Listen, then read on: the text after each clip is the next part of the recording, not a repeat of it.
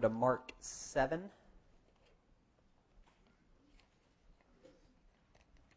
Yeah. Yeah. We're going to pass around some offering buckets. If you're a guest, if you just drop your Connect card in there, that'd be wonderful. You need to feel any pressure to give. That's for folks who consider Stonebridge their home church. If y'all are standing in the back, you're free to do that. If you want seats, we've got some around. Feel free to make your way forward. A couple of announcements on April 10th. Uh, if you're in town, and that's the second Sunday of spring break, we're going to have a picnic after this service on the square. So it'll probably be about 12:45. We're trying to create some opportunities for people to connect with one another and build some community. So um, 12:45 on April 10th. Just grab some food, go up to the square. It'll be a good time. Easter. Uh, for our Easter services, our children are in here with us, which um, swells our numbers a good bit. So we're going to add a third service for Easter at 7 o'clock in the morning. I don't know if that's appealing to y'all who come at 11. We're going to have a 7, a 9, and an 11. And they're all, we're not doing sunrise. You can't see the sun come up through those little windows anyway. So it's just going to be a regular service. Um, we need probably 50 or 60 people to come at 7 to create some space in the 9 and the 11. So you don't have to decide today, but we will be, or I will be asking closer to the time just to make sure we actually have enough folks to make that service viable. Um, just so you know, we only have 200 chairs. That's it. That's all we've got. And it's pretty tight when we put all of those out. We just want to make sure there's enough room for everybody who wants to come. So just be thinking about that. All right, Mark 7. Last week we looked at this uh, exchange Jesus had with the religious leaders over ceremonial washing and um, dietary restrictions and all of this stuff. And kind of where we came down was there's this uh, there was this oral law, the tradition of the elders, that was passed down from rabbi to rabbi, and it was binding. You had the written law, which is the Old Testament, and then this oral law that came around the side of it to help people know how to obey the written law. The oral law helps you obey the written law, and the original intention behind it was good and right, but over time it got very cumbersome and burdensome, and so by Jesus' time, it, w- it, it led to hypocrisy, and that's what he says to these guys. This oral law that you guys are following, this tradition of the elders, it leads to hypocrisy. On the outside, people can appear righteous because of their behavior, but on the inside, their hearts are dead. The oral law, following these rules, doesn't do anything to take care of our hearts. And that's really where the seat of evil is. It's our hearts. And then he pushes farther and begins to address the written law in terms of these dietary restrictions and says that doesn't do it either. Your stomach is not connected to your heart. You can eat what you want. That doesn't affect your sinful nature. All of these externals deal with sins with a lowercase s. None of them deal with sin with a capital S. That's what's rooted in our heart. And until our hearts change, we don't have any shot at really corralling these sins with a little s. And, and the promise of the new covenant is this in Ezekiel 36. We talked about this last week. I'll give you a new heart and put a new spirit in you. I will remove from you your heart of stone and give you a heart of flesh, and I will put my spirit in you and move you to follow my decrees and be careful to keep my laws. So the promise there in Ezekiel is when the Messiah comes, he's going to deal with our problem. He's going to deal with our hearts, enable us to follow these rules that have we've been unable to follow, and that even if we can follow them, don't address our true issue. So that was last week, and I think there's kind of a so what factor for a lot of us. How does that impact our life now? And I think hopefully you'll see that in this story, picking up in verse 24. So Jesus left that place where he'd had this uh, discussion. He went to the to, excuse me. He went to the to the vicinity of Tyre. That's a Gentile area. He entered a house and did not want anyone to know it. Yet he could not keep his presence secret. If you remember a few weeks ago when we looked at Mark six, Jesus had sent the 12 out on a missionary journey. They came back, and Jesus has been trying to spend time with just them. He's done everything, it doesn't work. Crowds continue to follow him around. He's fed 5,000 people, he's walked on water, he's done all of this stuff, but he still hasn't been able to spend time alone with the disciples. And so he pulls out to a Gentile area, I think, hoping to create some space so he can spend time with his disciples says he could not keep his presence secret. In fact, as soon as she heard about him, a woman whose little daughter was possessed by an evil spirit came and fell at his feet. The woman was a Greek born in Syrian Phoenicia she begged Jesus to drive the demon out of her daughter. So you've got a Gentile woman and uh, kind of a, a Jewish prayer every morning. Thank God I'm not a woman. Thank God I'm not a Gentile. Thank God I'm not a slave. So she's got two strikes against her in terms of approaching Jesus in the first place.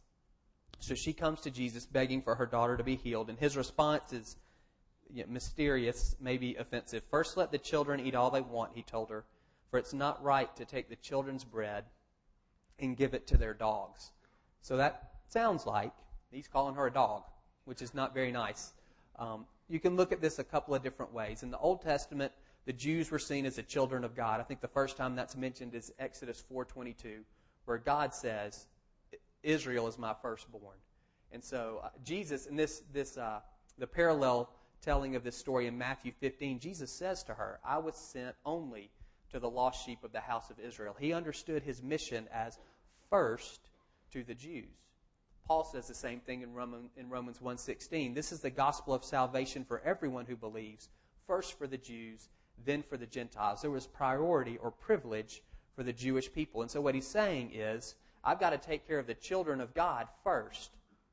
And then Gentiles, y'all have to wait. It's not your turn. You can look at it that way. You can also look at it just logistically. His priority at this point, I've got to spend time with these 12 guys. I pulled out. We're in this house. I don't want anybody to know where I am. You came barging in. Wait your turn. And her response, very telling. Yes, Lord, she replied. But even the dogs under the table eat the children's crumbs. What she's saying, Jesus is saying to her, You've got to wait. It's not your turn. And what she says is, No, I don't have to wait. If, if, children are eating anything that falls off the table, the dogs get to eat immediately. They don't have to wait till the kids are done. All I need is a little bit, and I can get it now without interrupting what you're doing. Jesus loves a response.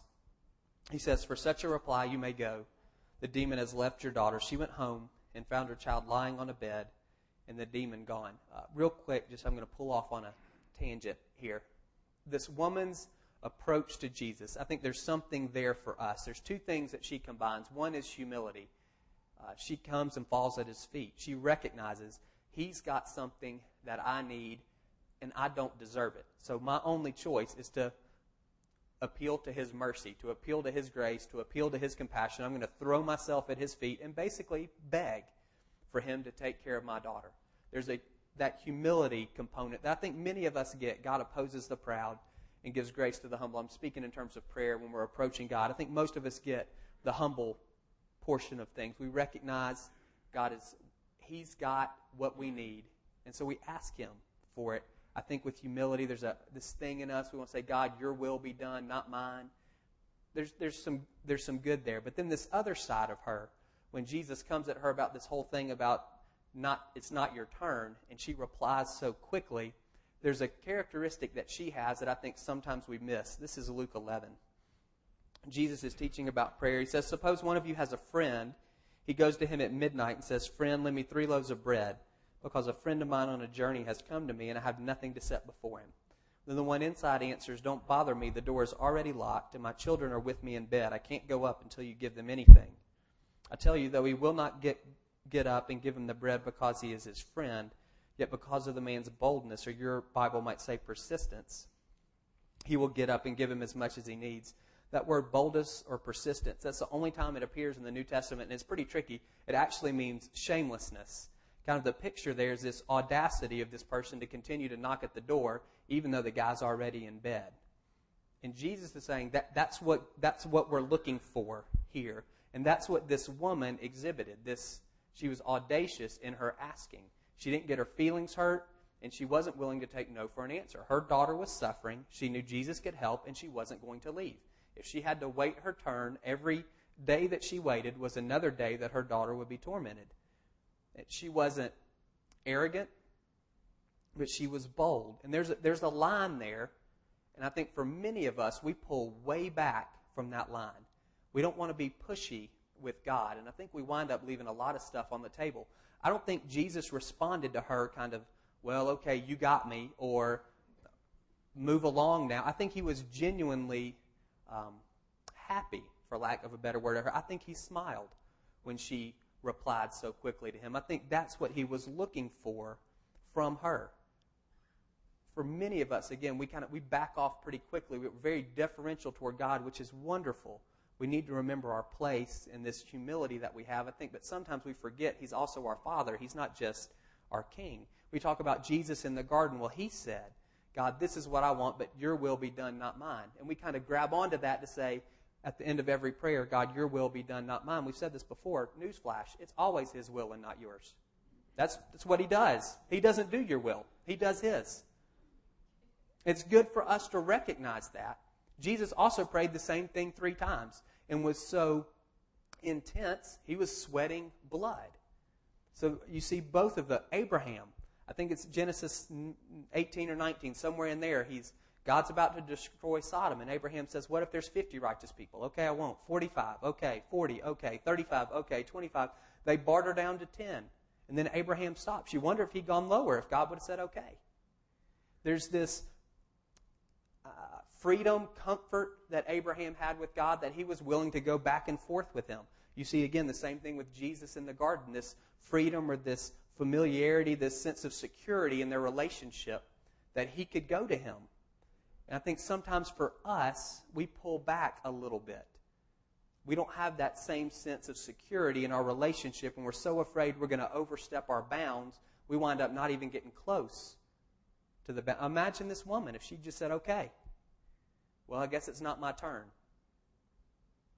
We do that sometimes. My encouragement to you hold on to the humility thing that you've already got and try to work on this boldness, persistence, audacity that most of us don't naturally have. Most of you are not going to fall into the ditch of being too pushy with the Lord. We fall into this other one of not being clear enough with the fact that we want Him to act and how we want Him to act. So just try to grab onto both of those things moving forward. So, anyway. So he, he does this couple of things for us outside of this whole idea of prayer. That was a, that was a long tangent. I'm sorry. A couple of things back here. So, chapter 7, 1 through 23, Jesus gives a revelation. Externals don't matter. Following this tradition of the elders doesn't matter. Dietary laws, none of those things matter. What matters is the heart.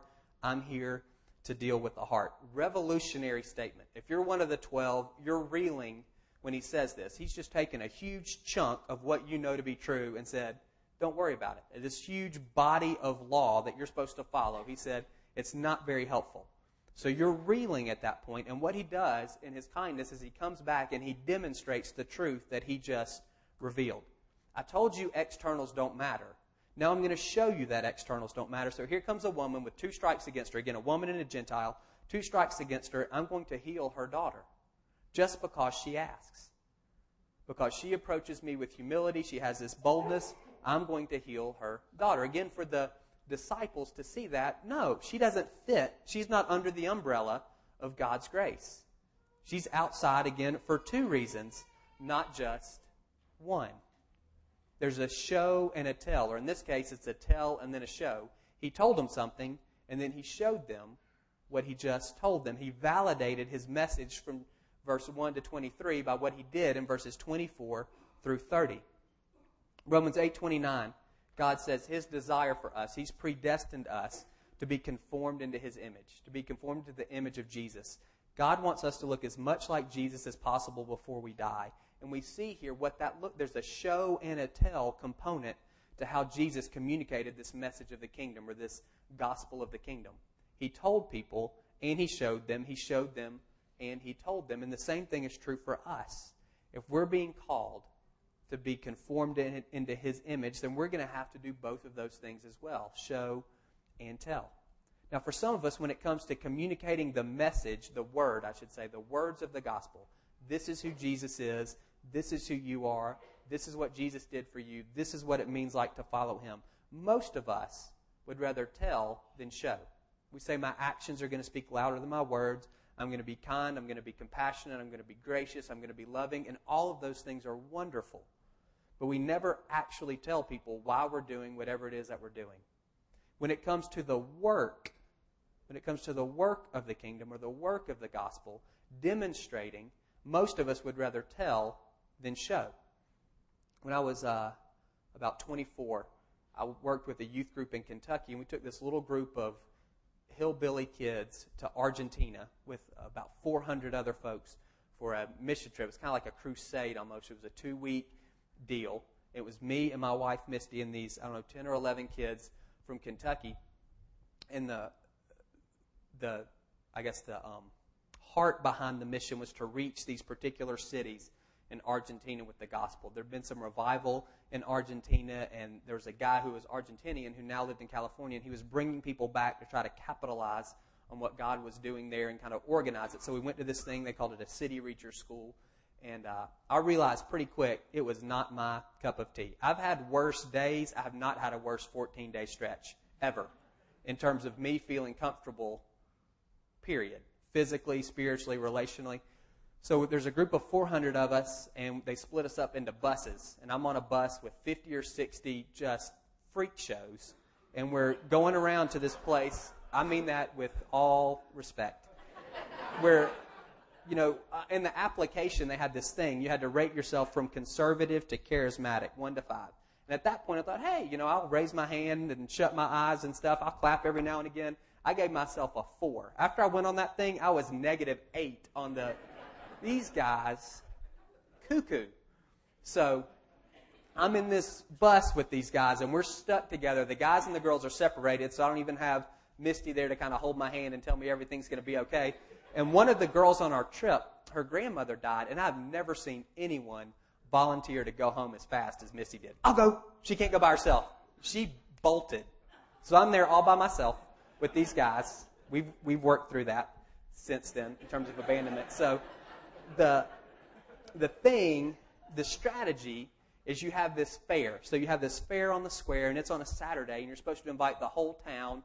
60,000 people in the town. They're all supposed to come, and we set up these booths. And we have a booth for salvation, and a booth for jobs, and a booth for healing, and a booth for addiction, and all the different things that you could think somebody would want God to do in their life.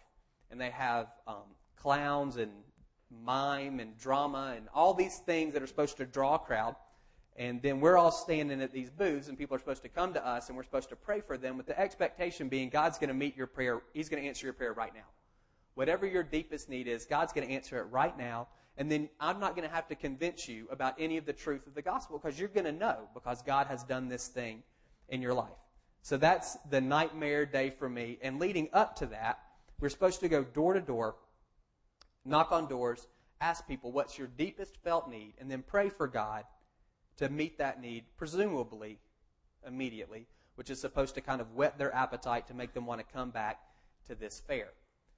I've blocked out most of what happened the second week, but I do remember the first house we went to. We knock on the door, guy rolls up in a wheelchair. And I'm thinking, I already know what you're going to say. And it's not for peace in your heart. And I don't remember anything that happened once we walked into the house, other than I think I went white um, as a sheet, thinking about what are we, what are we supposed to do here? This guy's going to want to get out of a wheelchair. That's his deepest felt need. I would rather tell him about God's desire to heal him than actually pray for him, show him that God wants to do that. And you might fall in that same category as me. I would rather tell, I would rather show when I should tell, and I would rather tell when I should show. And it all has to do, I think, with confrontation. We don't want to put anyone on the spot by saying, here's the gospel message. Here's who Jesus is, and he's looking for you to make a response. We don't want to do that. And so we say, well, I'll just continue to be kind and love them, and at some point, maybe they'll ask me a question and I'll follow up. And when it comes to the showing part, we don't want to put God on the spot. Well, if I if, if I say God do that and He doesn't, then what happens? And then I have to become God's defense attorney and explain how come God did not do whatever it was that we were asking Him to do. There's kind of that, and then of course our reputation is wrapped up in there as well, for sure. But on our best day, I think we can say we're, we're trying to avoid all of that tension and all of that dynamic. And so when we should say something, we don't. And when we should do something, we don't. And it leaves people wondering this God who you say is active, I don't see. And you're doing these wonderful things for me, but I don't know why. We're not necessarily pointing people to Jesus all the time. Not to make anyone not, not heavy. I think that's just the reality for a lot of us. So there's this showing and telling component of what Jesus does here, and I think he's setting a model for us. I want both. You've got to tell and you've got to show. The second thing, I'm not going to spend a lot of time on this. He also crossed boundaries. I've said before, he crossed two significant boundaries male, female, Jew, Gentile. Matthew 28 19 says to go into all the world and to make disciples. And when we hear that, a lot of us think about these guys who lined up here. Well, that's what they're doing. They're going to cross boundaries from America to Guatemala, from white to Indian, from middle class to impoverished, or whatever those boundaries are, these guys are about to cross. True. That's one week a year. And that only, that's 10% of the people in the room. God is asking all of us to cross boundaries this week. I'm not saying you've got to find someone necessarily of a different culture this week, but to God is a going God. He always makes the first step, and He does that usually through His people. And if we're not aware of Him wanting us to cross boundaries, we wind up stepping over a lot of people we should be holding a hand out to. So I'm going to take 30 seconds. I want you just to pray with me about this, and then we'll move on. I'm just going to ask simply, without any more background God, if there's a, a, if there's a boundary that we need to cross this week, if it is cultural, if it's economic, God, I think for many of us it's probably a relational boundary. There's been a wall put up, and you're asking us to step over that wall. Pray that you would speak that to us now.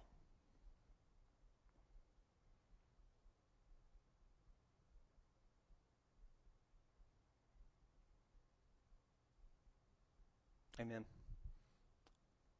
most likely, if the Lord was, um, if that was for you, either a name or a face kind of popped into your head. And you need to see that as your assignment for the week. That's God saying, reach out. Whatever that looks like for you, reach out to that person and don't wait. You need to do that, I would say, this week for sure. So the common denominator in both of those things, this idea of crossing boundaries and this showing and telling, communicating the message of the gospel, is the need our need for the Holy Spirit in order to do those things. Acts 1 8 says, You will receive power when the Holy Spirit comes on you, and then you'll be my witnesses in Jerusalem, Judea, Samaria, and to the ends of the earth. And there's an order there. First, wait. Then you'll receive power when the Holy Spirit comes upon you. Then you can be my witnesses in all of these different areas. Jerusalem, Judea, those are Jews. Then Samaria, those guys are half breeds. They're half Jew, half Gentile. That's crossing a boundary. And then to the ends of the earth, those are flat out pagans. This is, again, Jesus is speaking to Jews, and that's what they're hearing him say. This message that I've given you, you're going to be my witness. You're going to demonstrate and tell people who I am and what I've done in all of these different sectors of society, but you're not ready yet. You need to wait until you're empowered. Now, depending on where you come from, church wise, this idea of the Holy Spirit, you might think like me, you know, this circus sideshow thing with people falling down and babbling in tongues or whatever your picture is of that. I don't want any part of that, you say. That's just weird. It's freakish. It's not who I am. It's not who God made me to be. It might this whole idea of the Holy Spirit might be mysterious to you or it might be something you're very comfortable with, again, depending on your church background. I'm going to try to cut through all of that real quick and say if you're following Jesus, then you've already received the Holy Spirit. Ephesians 1 13 and 14 says very clearly, when we receive this word of God, that He gives us His Spirit. He marks us and gives us His Spirit as a deposit, guaranteeing our inheritance. The Holy Spirit is a person. You don't just get part of Him. A woman doesn't just get partially pregnant. She is or she isn't. And the same thing is true of the Holy Spirit. You don't get a piece of Him. He's a person. He's all or nothing. And if you're following Jesus, then you've received Him. And if you're not, then you haven't. It's that simple. Jesus is sitting at the right hand of God. When we talk about inviting Jesus into our heart, the Holy Spirit is the person who comes into our heart. Jesus is seated in heaven. You get that. You know that. So you've already received him. The issue for most of us, if I can kind of flip metaphors a little bit, is that we don't run on a full tank. Paul says in Ephesians 5:15, "Be filled with the Spirit." And the idea behind that is continually. The verb tense there is continually be filled with the Holy Spirit. We're supposed to be running on full, and most of us run on half a tank or even less most of the time. And that's the issue for us. This idea of being filled is good. It reminds us that we receive the Holy Spirit from the Father. He pours His Spirit into us. And so you get people, you know, fill me with your Spirit and holding your hands out, and that's fine, looking up to heaven. That's wonderful. We can all do that. The issue is that can cause us to live as if we don't have enough of God to be obedient. I can't pray for that person to be healed because I don't have that gift. I can't talk to this person because I don't know God well enough or I don't feel it or I don't know the Bible well enough or whatever it is. And it can cause us to shrink back because we think we don't have enough of God. He hasn't filled me enough for me to be fruitful in my life. I can't cross that boundary. I can't communicate that message. I can't demonstrate that truth because He hasn't given me enough of Himself. And it can cause us to sit on the couch, either in guilt because we're not doing these things that we should be doing, or in apathy. It's not for me. That must be for somebody else. There's another picture. This is in John. I'm going to close with this. John 7, this is Jesus talking. On the last and greatest day of the feast, Jesus stood and said in a loud voice, If anyone is thirsty, let him come to me and drink. Whoever believes in me, the scripture says that streams of living water, or better translation is rivers of living water, will flow from within him. By this he meant the Spirit, whom those who believed in him, excuse me, by this he meant the Spirit, whom those who believed in him were later to receive. Up until that time, the Spirit had not been given since Jesus had not yet been glorified. He has been now, and so that's the promise for us. When you become a Christian, you receive the Holy Spirit. And these rivers of living water, y'all remember that old Bible school song? Anybody want to sing it? I've got a river of life flowing. You remember? Makes lame to walk and the blind to see. Bad hand motions. Gush, gush, gush, gush. Very good theology. Rivers of life flowing out of us. If you're a Christian, that is true for you. 1 Corinthians 3:16 says, "Y'all, us, we're a temple of the Holy Spirit." 1 Corinthians 6:19 says, "You and you and you individually are a temple of the Holy Spirit." We don't have time to look at this. Go read Ezekiel 47 1 through 12 and read about this river that flows from the temple. Now that's cosmic. But we're a part of that. This river that flows, that gets progressively deeper the farther away from the temple it gets, which is pretty cool. The farther it gets from its source, the deeper it gets. This river brings healing. There's trees that line up. It says the trees are food, food, excuse me, for the nations, and their leaves are for healing. Everywhere this river flows, there's life with a capital L, and that river lives within you. If you're a Christian, I'm not asking you if you're super spiritual. I'm not asking you to be a spiritual showboat or any of that. I'm saying if you're following Jesus, then that river of life is flowing out of you. Some of us, our rivers look like this, though. They're polluted and they get in the way. We've got all this stuff that gets in the way of this life. It's not that we don't have enough of God, it's that we got too much of our junk and it's getting in the way. That's sin.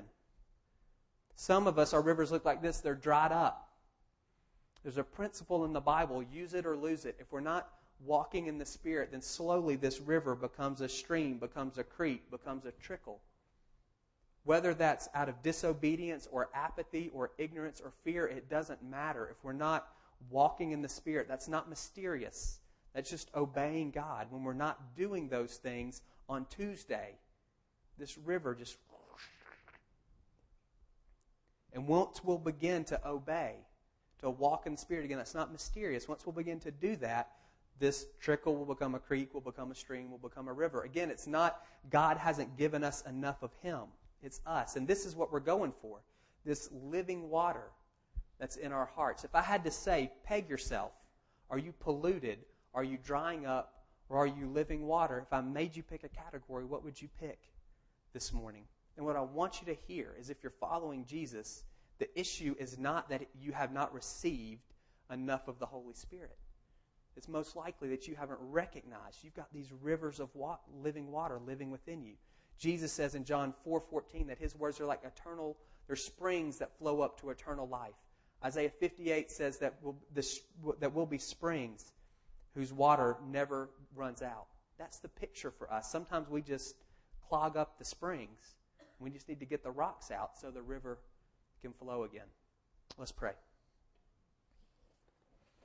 God, I thank you that your desire for us you've given us your spirit, which is an incredible gift, and honestly, we don't realize how incredible a gift. This, this, the, the God of the universe. I'm thinking back to Genesis 1 and 2, the spirit hovering over the earth when it's still formless and void. That spirit lives within us. This picture of Ezekiel 47 of this river that's bringing life and healing and hope and sustenance to people. That he resides within us. And God, my prayer for every man and woman in this room is that we would get that in our hearts and that we would live as temples of your Holy Spirit, recognizing that they're rivers of living water. And it's not just for us, it's for the it's for the people who we come into contact with every day who are literally dying of thirst. God, open our eyes to what you've already given to us and show us how to walk forward in confidence. God, some of us, we're afraid to, we don't even think to pray for our own family for healing. That's not for us. I'll give my kid Tylenol, but I won't pray that you would heal him.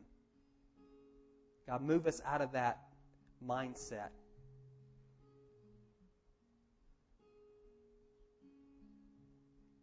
Afraid to tell people about who you are, afraid to cross a boundary, whatever that is, God. That we would live as these temples with water, rivers of water flowing from them. In Jesus' name, amen. We're going to do this. We're going to have communion. Anna Kate's going to sing.